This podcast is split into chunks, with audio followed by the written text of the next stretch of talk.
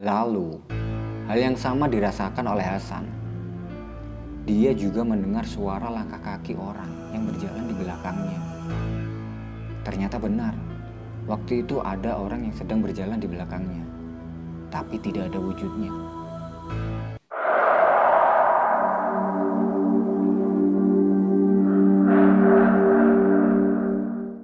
Halo teman-teman, di mana pun kalian berada semoga tetap sehat selalu. Masih dengan gua Vidi. Di video kali ini, gua mau ngebawain sebuah cerita mistis dari Gunung Arjuno. Kejadian ini sekitar tahun 2016 lalu. Waktu itu, Ilham dan satu temannya yang bernama Hasan sedang mendaki ke Gunung Arjuno. Seperti apa ceritanya? Tonton video ini sampai selesai. Berawal dari obrolan santai di Gunung Panderman. Waktu itu, mereka sedang duduk santai sambil meminum kopi di Gunung Panderman. Dan dari Panderman itu terlihat jelas Gunung Arjuno yang menjulang tinggi di depannya. Mereka berdua saling mengobrol dan membahas tentang Gunung Arjuno. Mulai dari ketinggiannya, kisah angkernya, dan lain sebagainya.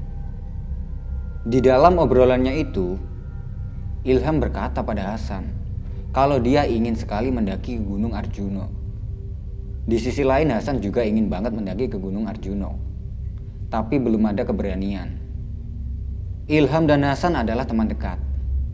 Tempat tinggal mereka tidak jauh, hanya berbeda kelurahan. Waktu itu mereka masih kuliah di semester 3. Mereka berdua sering banget mendaki ke Gunung Panderman yang letaknya ada di Batu, Malang.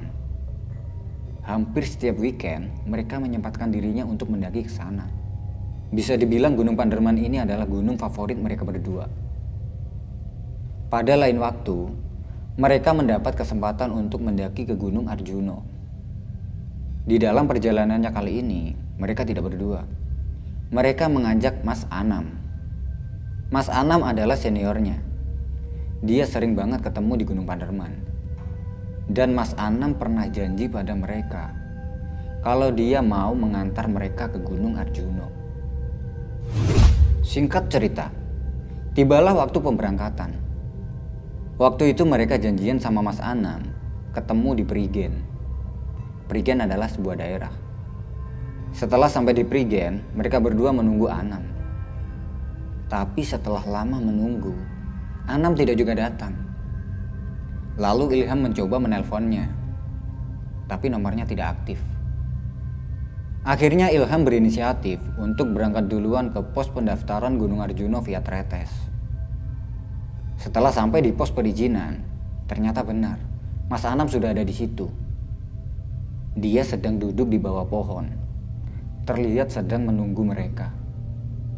Melihat Anam yang sedang duduk, mereka berdua datang menghampirinya dan bertanya. Walah mas, tadi tak tunggu di sana lama banget, ternyata udah ada di sini. Anam tidak menjawab dan hanya tersenyum. Lalu Anam meminta mereka untuk mengurus pendaftaran ke pos. Sementara dirinya menunggu di situ. Setelah selesai mendaftar, Anam menyuruh mereka untuk jalan duluan mengikuti jalur. Karena Anam bilang dia sedang ada urusan dan nanti akan menyusul. Ilham dan Hasan berjalan duluan dengan pelan, dengan tujuan sambil menunggu Anam yang ada di belakang. Tapi setelah sekian lama, Anam tidak juga terlihat menyusulnya. Hingga mereka berdua sampai di pos 2, Kokopan. Di pos 2 itu mereka berhenti lumayan lama karena menunggu Anam tapi Anam tidak juga terlihat. Mereka berdua sedikit cemas dan bimbang antara lanjut atau tidak. Karena di sisi lain, mereka berdua belum pernah mendaki ke Gunung Arjuno. Tidak lama kemudian mereka bertemu dengan bapak-bapak yang sedang turun. Beliau adalah penambang belerang. Bapak-bapak itu juga berhenti di pos 2. Lalu bapak-bapak itu bertanya pada mereka berdua. Berdua aja mas, Sebenarnya bertiga pak, tapi satunya masih di bawah. Lalu bapak itu memberi saran pada mereka berdua. Kalau berniat lanjut, mending sekarang mas, biar tidak kemalaman. Nanti sampean bisa bermalam di pondokan. Dan kalau bisa, hindari perjalanan malam, takutnya nyasar. Mendengar saran dari bapak-bapak itu, mereka berdua memutuskan untuk lanjut berjalan. Tidak lama kemudian bapak-bapak itu pamit untuk turun. Melihat bapak itu yang akan turun, Ilham nitip pesan. Pak, kalau nanti ketemu satu orang di bawah, bilang ya kalau saya nunggu di pondokan. Setelah bapak itu berjalan turun, Ilham dan Hasan juga lanjut berjalan ke atas dan berniat menunggu Anam di pos pondokan. Lanjut berjalan. Dan sampailah mereka di pondokan ketika hari udah mulai sore. Dan di pondokan itu terlihat lumayan banyak pendaki yang sedang ngecamp. Ilham membuka tendanya dan berencana akan bermalaman di situ. Hari sudah mulai gelap. Dan Anam tidak juga terlihat menyusulnya. Ilham berpikir, mungkin Mas Anam balik pulang dan tidak lanjut naik. Ketika kurang lebih jam 10 malam, saat suasana udah mulai sepi, tiba-tiba Ilham mendengar ada suara langkah kaki yang berjalan di dekat tendanya. Ilham berpikir, mungkin itu Mas Anam yang baru datang. Lalu Ilham membuka tendanya untuk melihat pendaki yang baru datang tadi. Setelah dia membuka tendanya dan melihat ke arah samping tendanya, ternyata tidak ada siapa-siapa. Lalu Ilham berpikir, ya mungkin itu adalah pendaki lain yang sengaja berjalan di dekat sini. Malam semakin larut. Waktu sudah menunjukkan kurang lebih jam satu malam. Ilham terbangun karena mendengar Hasan yang sedang mendengur. Ilham menggoyang-goyangkan badannya Hasan dengan tujuan agar Hasan tidak mendengur lagi. Setelah itu Ilham melanjutkan tidurnya. Ketika akan melanjutkan tidurnya, lagi-lagi Ilham mendengar ada suara langkah kaki lagi yang berjalan di dekat tendanya. Suara itu terdengar jelas banget. Dan suara langkah kaki itu sekali berjalan, sesekali berhenti. Jadi berhenti berjalan, berhenti berjalan. Ilham ingin menengok keluar, tapi nggak berani karena takut. Tidak lama kemudian tiba-tiba bulu kuduk Ilham berdiri. Dia tidak mau berpikir macam-macam. Dia berusaha untuk melanjutkan tidurnya. Hingga akhirnya dia tertidur. Pagi pun tiba. Mereka berdua terbangun. Dan pagi itu, mereka tidak juga melihat Anam. Mulai dari situ Ilham berpikir, kalau Anam memang sudah tidak menyusulnya. Pagi itu mereka memasak dan akan melanjutkan perjalanan bersama rombongan lainnya. Setelah selesai mengisi perut, mereka berdua lanjut berjalan naik. Mereka ambil jalan kiri karena tujuan mereka adalah ke Gunung Arjuno, bukan ke Gunung Welirang. Terus berjalan karena kondisi trek yang lumayan menanjak. Tiba-tiba Ilham merasa sangat kelelahan hingga akhirnya drop. Jadi otomatis perjalanan mereka sedikit melambat. Ketika sampai di area lembah Kijang tidak disadari mereka tertinggal dengan rombongan lainnya. Dan di lembah Kijang itu, Ilham melihat Anam dari kejauhan. Dia terlihat sedang duduk di dekat jalur pendakian. Melihat itu Ilham bilang pada Hasan, San San, coba lihat itu. Itu kayak Mas Anam sambil tangannya menunjuk ke arah Mas Anam yang sedang duduk. Hasan menjawab, Loh, iya, itu kan Mas Anam. Anam terlihat sedang melambaikan tangannya, seakan memanggil mereka berdua. Lalu mereka berjalan ke arah Anam yang sedang duduk. Sesampai di situ Ilham bilang, Tak kirain gak jadi naik loh mas. Soalnya kemarin kita udah nungguin sampean, tapi gak kelihatan. Lalu Ana menjawab, Sepurone ya rek, aku gak iso ngancani melakumu, mung iso nguasi. Yang artinya, maaf ya, aku gak bisa menemani perjalananmu, hanya bisa mengawasi. Ilham menjawab, Gak apa-apa mas. Yang penting sampean udah mau nemenin kita ke sini, kita udah terima kasih. Lagi-lagi, kejadian yang sama terulang lagi. Ana meminta mereka untuk lanjut jalan duluan, dan dia akan menyusulnya nanti. Mendengar itu, mereka berdua pun lanjut berjalan. Ketika sedang berjalan, Hasan bilang pada Ilham, "Ham, Mas Anam kok aneh ya?"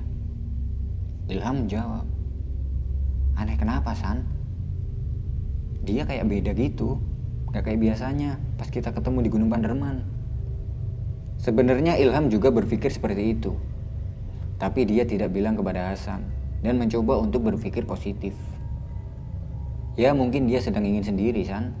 Atau mungkin dia lagi ada masalah. Terus berjalan. Sampailah mereka di hutan Lali Jiwo. Di hutan ini mereka harus berhati-hati. Konon, Barang siapa yang punya niatan jelek, pasti akan disesatkan di hutan ini. Waktu itu Hasan berjalan di depan dan Ilham di belakang. Ketika sedang berjalan melewati alas lali jiwo, tiba-tiba Ilham mendengar ada suara langkah kaki di belakangnya. Mendengar itu spontan Ilham berhenti dan menoleh ke belakang. Ternyata di belakangnya tidak ada siapa-siapa. Karena melihat tidak ada siapa-siapa, Ilham lanjut berjalan. Dan ketika Ilham lanjut berjalan, suara itu terdengar lagi. Jadi suara itu terdengar kalau dia sedang berjalan dan tidak terdengar ketika dia sedang berhenti. Karena merasa ada yang janggal, Ilham bilang pada Hasan yang waktu itu ada di depannya. San, kamu dengar sesuatu nggak? Hasan menjawab, dengar apa Ham? Jangan ngomong aneh-aneh ah kalau di sini. Ilham menjawab, Enggak San, beneran. Coba aku berjalan di depan dan kamu di belakang. Mereka berdua bertukar posisi. Ilham di depan dan Hasan di belakang. Lalu, hal yang sama dirasakan oleh Hasan. Dia juga mendengar suara langkah kaki orang yang berjalan di belakangnya. Ternyata benar, Waktu itu ada orang yang sedang berjalan di belakangnya, tapi tidak ada wujudnya. Seketika itu bulu kuduk mereka berdiri. Mereka ketakutan. Lalu mereka berdua mempercepat langkah kakinya dengan tujuan agar segera keluar dari hutan lali jiwa ini.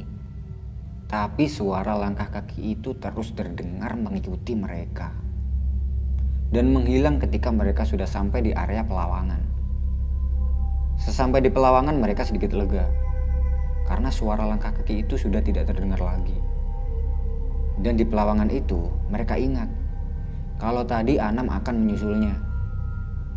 Mereka beristirahat sambil menunggu Anam.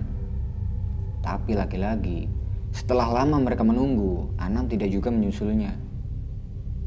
Karena hari mulai siang, Ilham memutuskan untuk jalan duluan ke puncak dan berencana menunggu Anam di puncak. Setelah kurang lebih tiga jam mereka berjalan, sampailah mereka di puncak Gunung Arjuno. Waktu itu sekitar jam 10 pagi. Di puncak terlihat lumayan ramai oleh pendaki.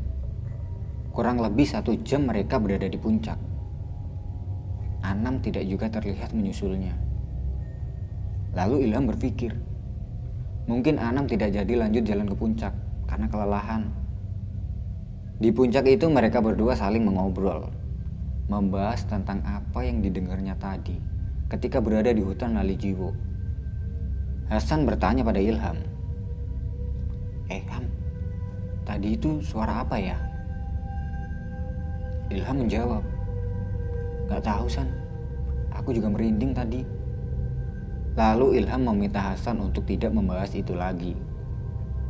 Kurang lebih jam 11 siang, mereka berdua turun dari puncak, bareng rombongan lain. Ketika melewati area hutan Lali Jiwo, Ilham coba mendengarkan suara langkah kaki yang tadi didengarnya. Tapi waktu itu Ilham tidak mendengarnya. Karena waktu itu mereka berjalan dengan banyak orang. Sekitar jam 12 siang, mereka sampai di pos 3, pondokan. Sesampai di pos 3 mereka mencari Anam. Tapi tidak ada. Hasan bilang pada Ilham, Mas Anam kok misterius banget ya Ham? kadang ada, kadang hilang. Ilham menjawab, Hus, jangan ngomong aneh-aneh San. Mas Anam kan udah senior. Mungkin dia ketemu temennya dan bareng sama temennya. Hari sudah mulai siang. Waktu itu rombongan lain berniat akan turun. Ilham dan Hasan pun ikut turun dan mengabaikan Anam. Karena Ilham berpikir, Mas Anam kan udah senior. Dia lebih bisa menjaga dirinya. Lagian tadi kan Mas Anam udah bilang kalau dia tidak bisa menemani perjalanannya. Berjalan turun. Ketika kurang lebih jam 4 sore, mereka sampai di pos pendaftaran. Setelah sampai di situ mereka beristirahat untuk melepas penat. Di situ mereka bingung antara pulang duluan atau menunggu Anam. Karena waktu itu Anam tidak juga terlihat. Karena hari udah mulai sore, mereka memutuskan untuk pulang duluan. Sebelum mereka akan berjalan pulang, tiba-tiba Ilham melihat Anam. Dia sedang duduk di bawah pohon, di tempat yang sama ketika kemarin dia melihatnya. Mereka tidak jadi pulang. Mereka menghampiri Anam. Sesampai di situ, Anam bilang pada mereka berdua. Rek, maring ini mampir nang omahku sih yo. Yang artinya, nanti kalian mampir ke rumahku dulu ya. Ilham menjawab, boleh mas. Lagi-lagi kejadian yang sama terulang lagi. Anna meminta mereka untuk jalan turun duluan. Mendengar itu Ilham bertanya, Sampean nggak turun sekalian Tamas? Anna menjawab, Aku gampang. Nanti kita ketemu di Prigen. Lalu mereka turun duluan dan meninggalkan Anam. Ketika mereka sedang berjalan di area pet bocor, Ilham menyalakan HP-nya. Tiba-tiba dia mendapat pesan dari nomornya Anam. Setelah pesan itu dibuka, Ilham terkejut membaca isi pesannya. Ternyata itu adalah pesan duka yang dikirim istrinya Anam. Di dalam pesan itu mengatakan kalau Anam sudah meninggal dunia. Ilham memberitahu Hasan tentang isi pesannya. Hasan tidak percaya sambil tertawa kecil. Lalu Hasan meminta Ilham untuk menelpon nomornya Anam. Setelah ditelepon, yang mengangkat adalah istrinya. Ilham bertanya tentang maksud isi pesan yang dikirim kepadanya tadi. Mbak, saya temannya Mas Anam. Maksud SMS-nya tadi apa ya? Mas Anam sudah meninggal dunia, Mas. Loh, kok bisa mbak? Mas Anam lo barusan daki sama saya. Kalau sampean nggak percaya, sampean langsung ke rumah aja, Mas. Ilham tidak percaya kalau Anam meninggal karena tadi merasa dia bertemu dengan Anam. Lalu Ilham meminta alamat rumahnya Anam. Dan sore itu, mereka langsung menuju ke rumahnya Anam. Setelah sampai di rumahnya Anam, ternyata benar. Keluarganya sedang berduka cita. Ilham bertanya banyak pada istrinya Anam. Istrinya Anam memberitahu pada mereka berdua. Kemarin lusa, Mas Anam pamit sama saya dan akan mendaki gunung. Pagi harinya dia berangkat dari rumah mengendarai motor.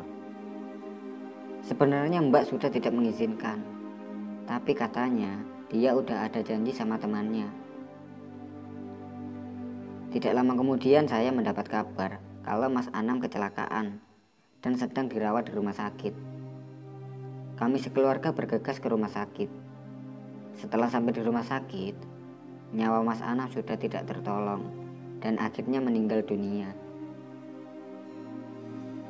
Mendengar itu Ilham dan Hasan tersentak dan turut berduka cita.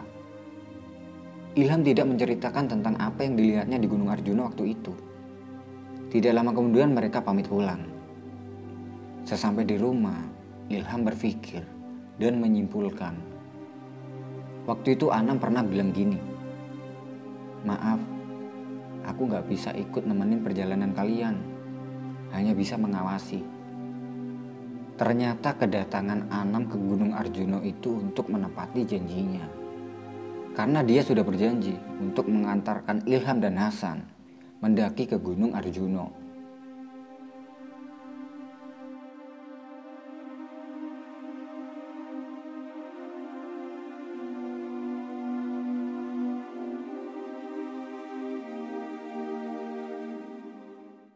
Nah, gimana ceritanya teman-teman? Kasih pendapat kalian di kolom komentar.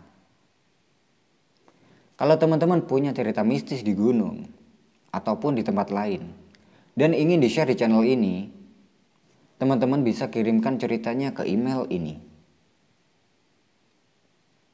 Atau lebih lengkapnya teman-teman bisa cek di kolom deskripsi.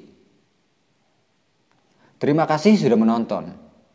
Gua Vidi dan sampai bertemu di video berikutnya.